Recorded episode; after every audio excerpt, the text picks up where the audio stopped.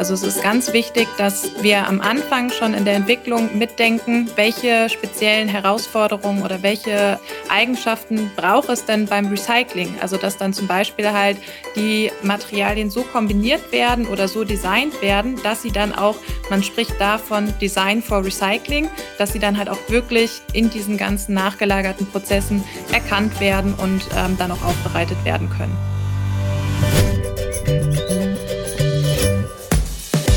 Fünf Tassen täglich. Der Chibo Podcast.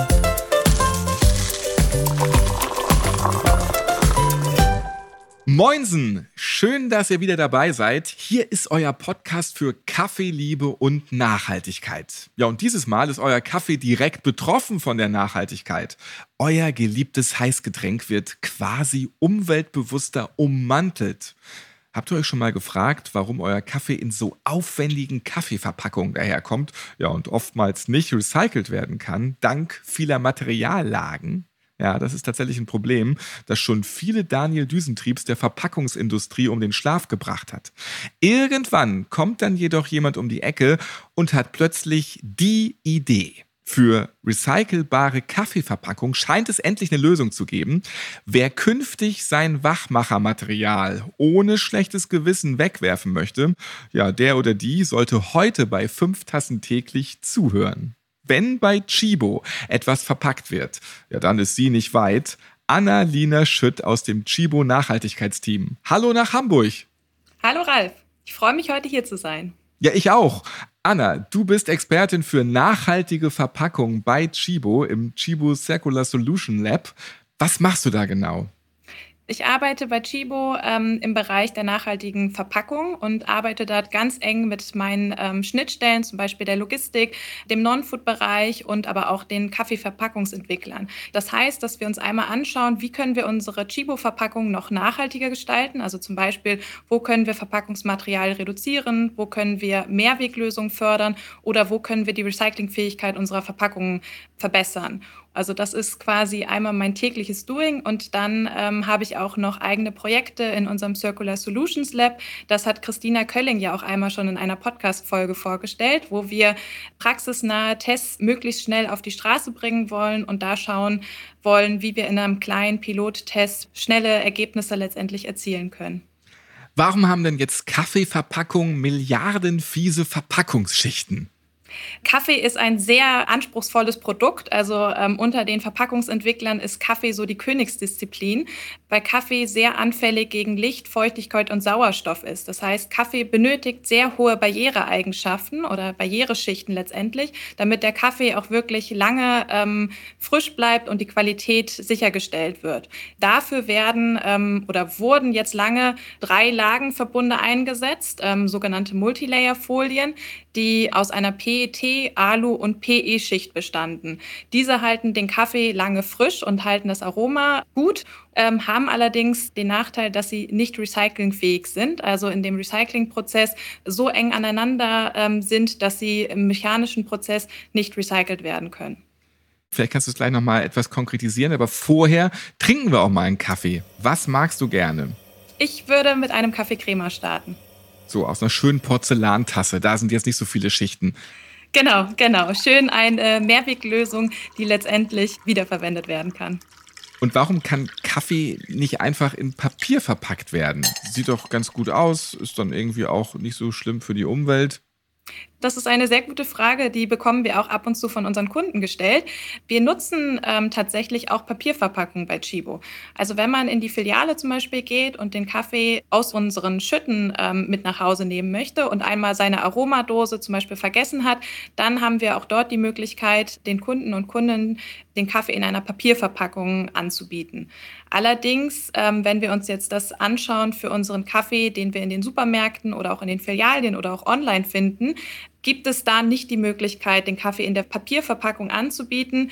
Also eine reine Papierverpackung ohne Barriereschichten würde den Kaffee nicht lange ähm, frisch halten und auch das Aroma, was wir ja bei Chibo quasi versprechen, nicht lange ermöglichen. Das heißt aber auch, wenn ich also jetzt ganz frisch Kaffee hole, du hast ja eben die Schütte schon angesprochen, da habe ich mir ja auch mhm. schon mal was geholt in der Filiale am Rathausmarkt. Wenn ich also ganz frisch zuschlage, dann kann man das schon in Papier einfach einpacken. Wie wenn ich zum Metzger gehe und sage, hier, ich möchte bitte das schöne, frische Stück Biorind haben, dann hole ich mir das ja auch so. Genau, da ist letztendlich natürlich das Beste, wenn du dann jedes Mal deine Aromadose mitbringst. Aber wenn das mal nicht der Fall sein sollte, dann kannst du den Kaffee, wie gesagt, auch in deiner Papierverpackung mit nach Hause nehmen. Und dann ist es wichtig, dass du den Kaffee entweder direkt genießt oder ihn letztendlich in deiner Aromadose zu Hause umfüllst, damit er dann auch, wie gesagt, lange frisch bleibt und äh, du das Aroma genießen kannst. Wenn er jetzt aber im Supermarkt oder so in den Filialen, wenn das halt alles schon verpackt ist und man das halt haltbar mitnehmen möchte, dann sind es diese dreilagigen Verbundstoffe, die einfach sehr komplex in der Herstellung sind. Was macht das denn einfach so komplex? Der ähm, Drei-Lagen-Verbund macht es letztendlich so komplex im Recycling zum Beispiel, dadurch, dass ähm, wir, wie gesagt, diese schwere Trennbarkeit letztendlich haben. Also wir haben diese drei ähm, Materialien, also zum Beispiel PET, Alu und PE. Und die sind so fest miteinander verbunden, dass sie halt äh, nicht voneinander getrennt werden können. Und so können die Materialien dann nicht einzeln als Granulat quasi wieder verarbeitet werden, sondern gehen in die thermische Verwertung. Je mehr Materialien natürlich verwendet wird, desto schwieriger oder komplexer ist letztendlich auch natürlich der Herstellungsprozess. Nun ist Chibo irgendwie auf eine Lösung gekommen, alles umweltfreundlicher einzutüten. Wie lange hat eure Forschungs- und Entwicklungsabteilung daran geforscht und rumgetestet? Und vor allem, was haben sie herausgefunden? Ja, unser Entwicklungsteam hat auf jeden Fall da einige Jahre mit verbracht, an dieser nachhaltigen und recyclingfähigen Folie dran zu arbeiten und waren auch im Austausch mit ähm, führenden Verpackungsherstellern zum Beispiel. Und die Verpackung musste natürlich auch über unser Werk laufen, also dass dann auch die Maschinengängigkeit gewährleistet wird. Und das hat alles natürlich mehrere Tests mit dabei letztendlich. Und äh, wir haben aber auch letztes Jahr schon einmal diese neuen Materialien bei den Kunden testen können. Also es wurde quasi schon mal eine kleine Charge an Verpackungen in den Markt gegeben und da war das Feedback der Kunden sehr positiv, sodass ich mich jetzt freue, dass wir die ersten drei Formate dann auch jetzt äh, quasi vom Band nehmen können und äh, dass diese jetzt nach und nach in die Märkte einfließen. Und wie gesagt, die Verpackungen sind jetzt recyclingfähig. Das heißt, wenn der Kunde sie über den gelben Sack entsorgt, können die Materialien im Kreislauf gehalten werden und dann am Ende zu neuen Gegenständen auch wieder ins Leben kommen. Du hast vom Test gesprochen. Letztes Jahr äh, haben sich das schon mal einige anschauen können, die begeistert waren, hast du gesagt. Aber kann man jetzt schon diese neuen Verpackungen auch schon bewusst kaufen? Gibt es die schon? Ja, die laufen jetzt in die Märkte ein. Also du kannst gerne mal bei deinem Supermarkt um die Ecke schauen, ob die Verpackungen schon im Regal stehen. Das ist natürlich ein Soft-Switch, nennen wir das. Also das heißt, wir ähm, nehmen natürlich nicht die alten Verpackungen aus den Regalen und stellen nur noch die neuen Verpackungen in den Markt, sondern wir wollen ja auch gerne nachhaltig auf diese Art und Weise handeln, dass wir da natürlich alle alten Materialien erstmal aufbrauchen und danach dann sukzessive die neuen Materialien in den Markt führen. Genau, aber wie gesagt, die Produktion ist schon am Laufen und wenn du Glück hast, dann findest du die ersten Verpackungen vielleicht schon in deinem Supermarkt um die Ecke oder auch in deiner Chibo-Filiale. Ich glaube, bei meinem Supermarkt dauert das noch wieder ein bisschen. Da gibt es auch über ein halbes Jahr nach der Fußball-Weltmeisterschaft immer noch die Sammelbilder zum Kaufen. Es dauert immer einen kleinen Augenblick da, bis da was ankommt, ja.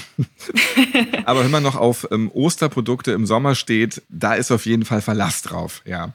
Ich werde auf jeden Fall dann mal nachschauen. Und jetzt haben wir ja schon eben von dir was zu den ganzen Recycling-Prozessen gehört. Mhm. Aber da hake ich jetzt trotzdem nochmal nach. Wie sieht so ein Recycling-Prozess ganz genau aus, wenn die Maschinen das nicht so alles auseinanderziehen können vorher, weil das alles so ineinander vermengt war mit meinen Worten und jetzt ist das irgendwie einfacher zu trennen? Was ist daran dann jetzt anders und besser? Also jetzt sind die Kunststoffe letztendlich so angeglichen, dass sie halt erkannt werden. Also vorher war halt gerade diese Detektion im Rahmen des Recyclings nicht möglich, dass die Verpackung dann, ähm, es gibt sogenannte NER-Scanner, die die Kunststofftypen analysieren. Also die erkennen die Kunststofftypen und da ist die Verpackung davor quasi aussortiert worden und äh, ist nicht weiter im Prozess mitgegangen. Und nun wurde die Verpackung so angeglichen von den Kunststoffen, dass ähm, sie richtig erkannt werden und dementsprechend dann auch die weiteren Prozessschritte im Recycling durchlaufen können. Was können wir Kunden und Kundinnen nun generell auch machen, damit es beim Recycling besser läuft?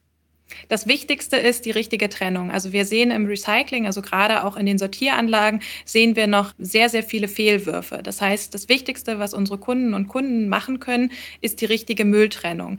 Dafür haben wir jetzt auch auf unserer neuen Verpackung extra Entsorgungshinweise mit aufgebracht, wo man direkt sehen kann, dass unsere Kaffeeverpackungen über die gelbe Tonne oder den gelben Sack entsorgt werden sollen. Denn nur wenn die Verpackungen richtig entsorgt werden, können sie auch dann in den nachgelagerten Recycling-Schritten aufbereitet werden, sodass sie dann am Ende auch ein zweites Leben erhalten und so im Kreislauf gehalten werden können. Aber man muss es einfach in den gelben Sack schmeißen. Genau, das ist quasi ganz einfach. Das ist das, was wir von den Kunden, wo wir die Unterstützung brauchen, dass da wirklich alle Verpackungen richtig entsorgt werden, die Papierverpackungen in die Papiertonne und letztendlich die Kunststoffverpackungen in den gelben Sack geworfen werden und nicht in der schwarzen Tonne landen.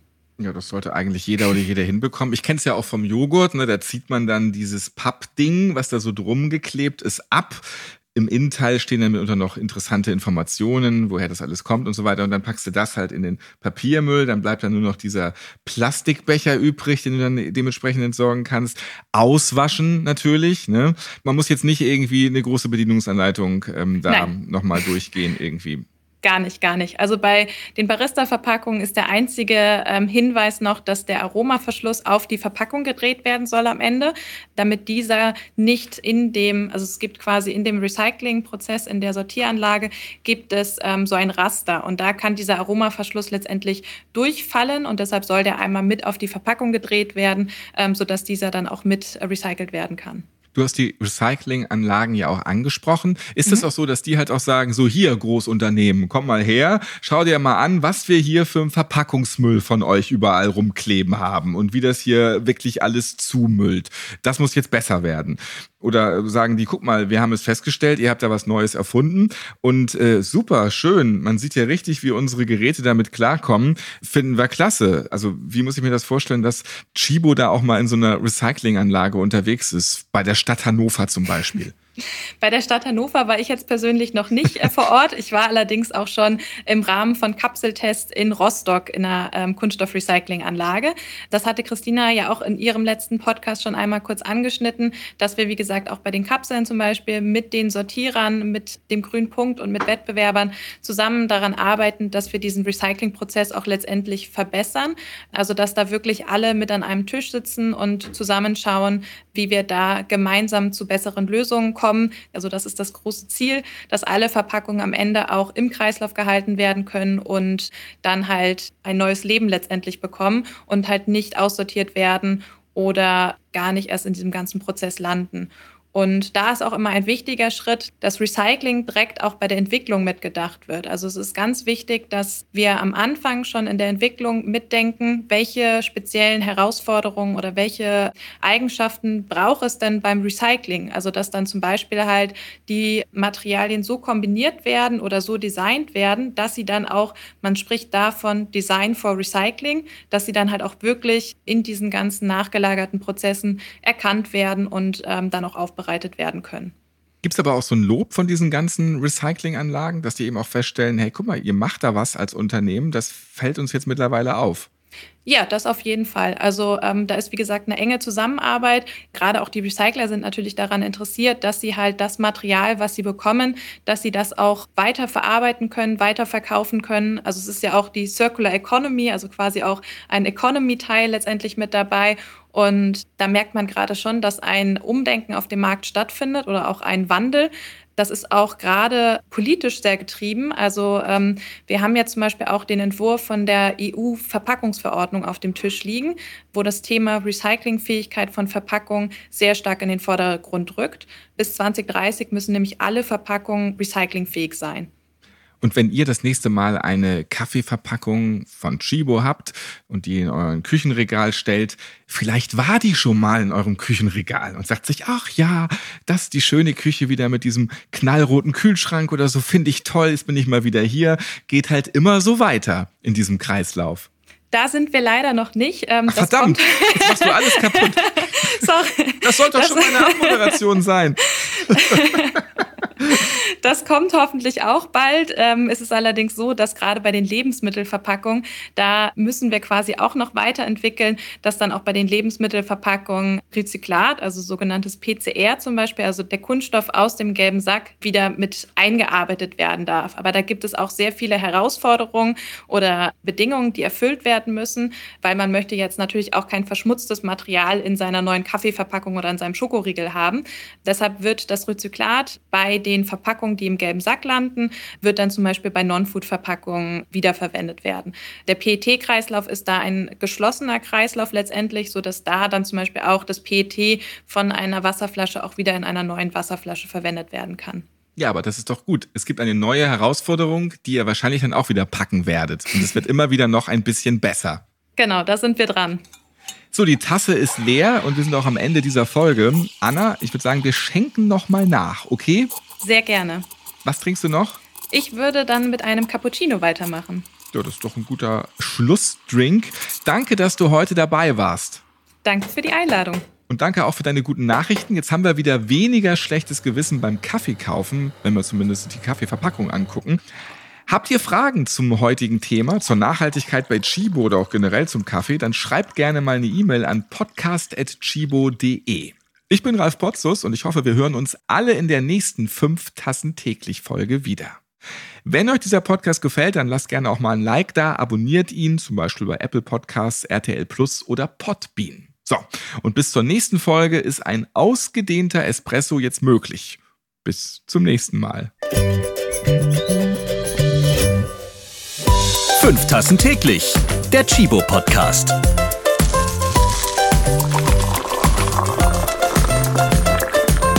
Ihr habt Fragen oder Anregungen zu dieser Podcast-Folge? Wir freuen uns auf eure E-Mail an podcast.chibo.de.